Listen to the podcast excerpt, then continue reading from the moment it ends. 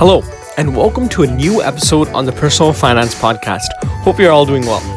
Follow the Instagram and Twitter pages of the podcast at Personal Finance 30 or at Personal Finance on Twitter.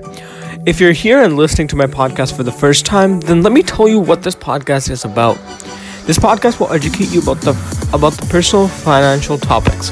Whether you're new to learning about personal finance, I can assure you that these podcast episodes are easy to understand and provide some valuable information. If you find this episode good, share it with a family or friend as well, as it, as it will help increase the awareness of the podcast, and it's one way you can support a content, content creator like me. Now, in today's episode, we'll be talking about the best student credit cards. As many people move on to post secondary education, whether it's university, college, trade school programs, or straight to the workplace, they're faced with new challenges.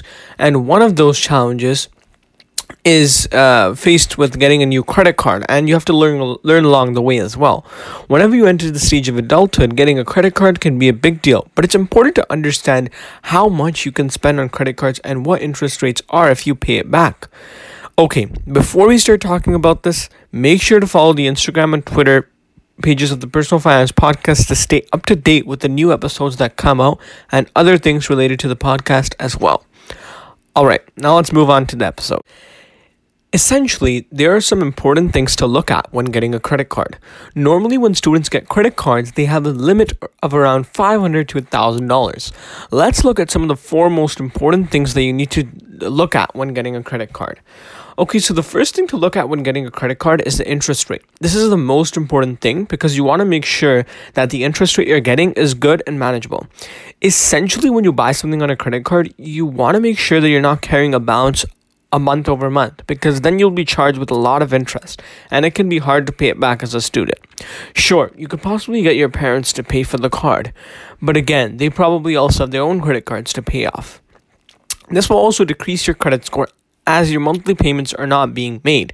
And uh, essentially, the lender would also look at you as a high risk investment, sort of because you're not able to uh, manage your spending on the credit card.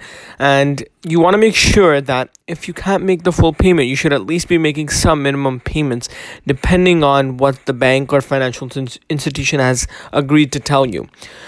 Okay, so the next thing to look at is the annual fees or yearly fees. Now, depending on what type of card you get, there may be no annual payment or there may be a payment. For example, you have to look at uh, if you're going to be using the credit card for everyday spending. Now, in this episode, I will try, try to cover a mix of student cards. So stay tuned for that. I'm going to be talking about that later on in the podcast episode. Okay, let's look at the third thing now. So, the third thing is that you want to look at its rewards. Essentially, you want to look at what rewards credit cards have to offer if you make monthly purchases. Travel rewards, credit cards, and cashback credit cards are a popular way to earn rewards for spending money on a credit card. Travel rewards credit cards allow you to earn a certain volume of points per dollar, often with um, often with tiers of rewards for different categories as well. So you can redeem these points for travel related expenses, including flights, hotels, and car rentals. But do remember that um, you probably do need a lot of points to even sort of get enough for a flight or a hotel to be speaking honestly. Now the, now, the fourth thing is cashback credits operate on the same principle, except cashback credits give you a percentage of your spending. Usually it's between, I think, uh, 1% to 4%. Yeah. And there are often categories of spending that allow you to earn higher cashback, and your rewards are typically awarded to you once per year or quarterly. So now, if you plan to use your first credit card for your everyday spending, then choosing a credit card with some rewards may be a good way to maximize your spending. Just remember that the interest rate charged on your credit card for carrying a balance will wipe out any benefit of earning those rewards.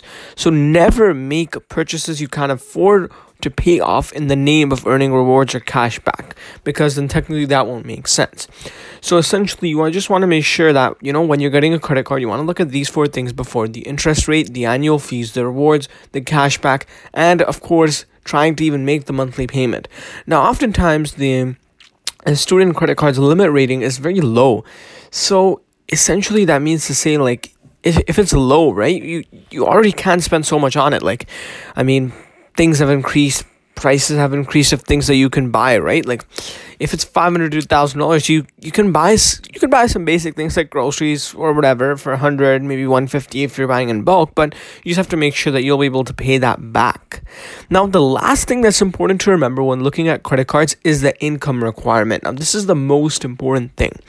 If this is your first credit card, essentially the most limiting factor with regard to the credit cards you can apply for is probably most likely your income as as is the case for many people. So, most credit cards with robust reward schemes and higher annual fees have a higher in minimum income requirement.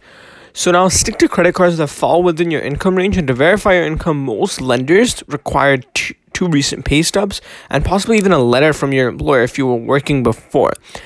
Now, if you've already been doing a job as a student, depending on how much money you saved or how much money you have in the parents' account, that may help as well. So these are the four things that should be looked at before getting a credit card as a student. Now let's look at some student credit cards. Okay, so let's talk about the Tangerine Money Back credit card. So this credit card's benefits are it is a no annual fee. You can earn up to 2% cashback on purchases up to three categories of your choice and 0.5% cashback on everything else. And there's no limit on how much cashback you can earn.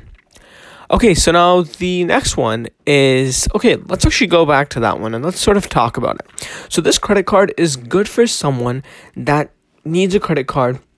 There's no annual fee, which is awesome, right? Annual fee means you don't have to pay any money yearly unless you're paying something on the credit card bill, which is a different thing. There's also low no limit on how much you can earn cash back from. So that's also good, right? So you're not capped at a certain level uh, where they say you can't really earn that uh, cash back. Okay, now let's look at some of the four major banks' student credit cards. Now, TD Bank doesn't really specifically have a student card when looking at their website, but there there are some alternatives. So let's look at the first one now.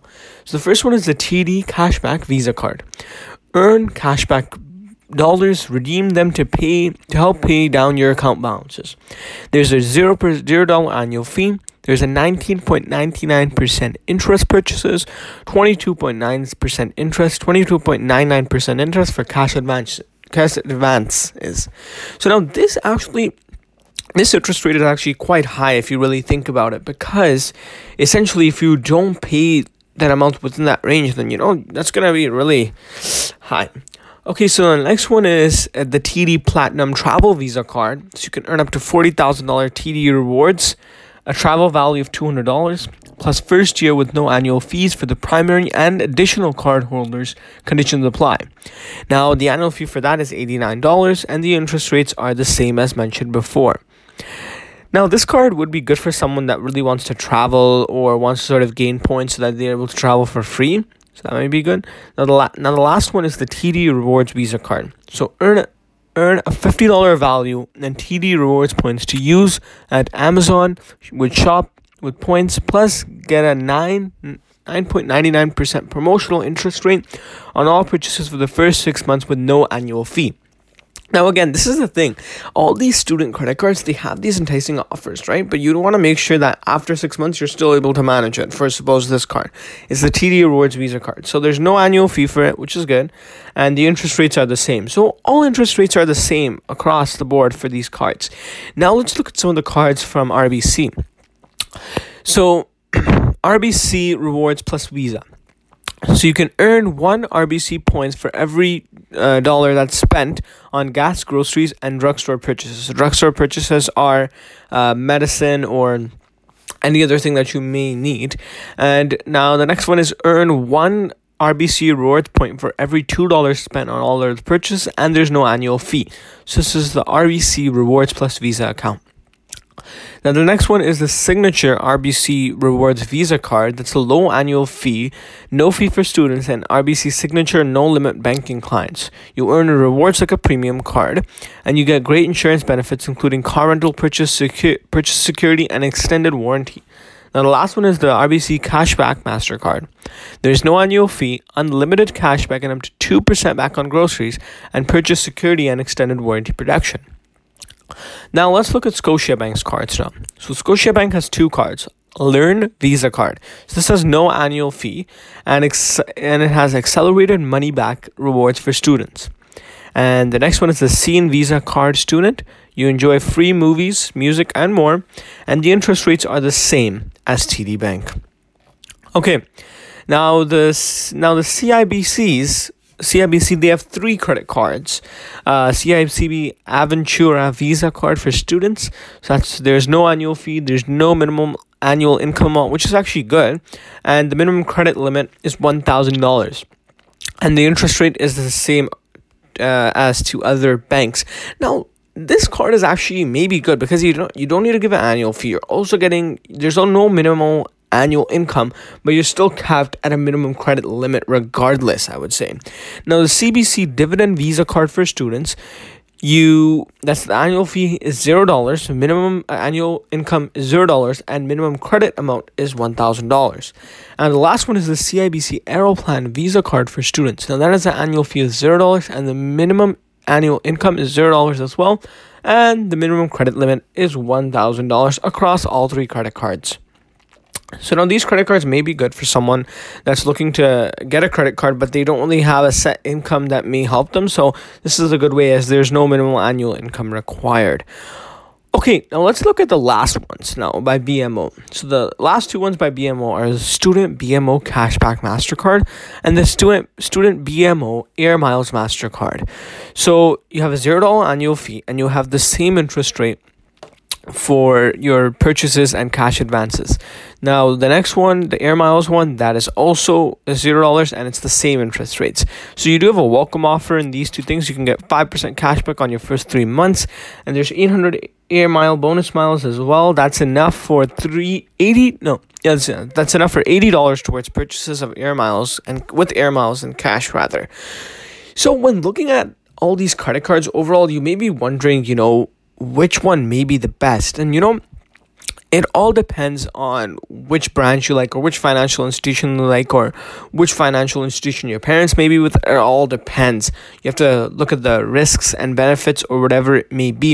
And then you can sort of decide what financial institution or uh, company to say is better.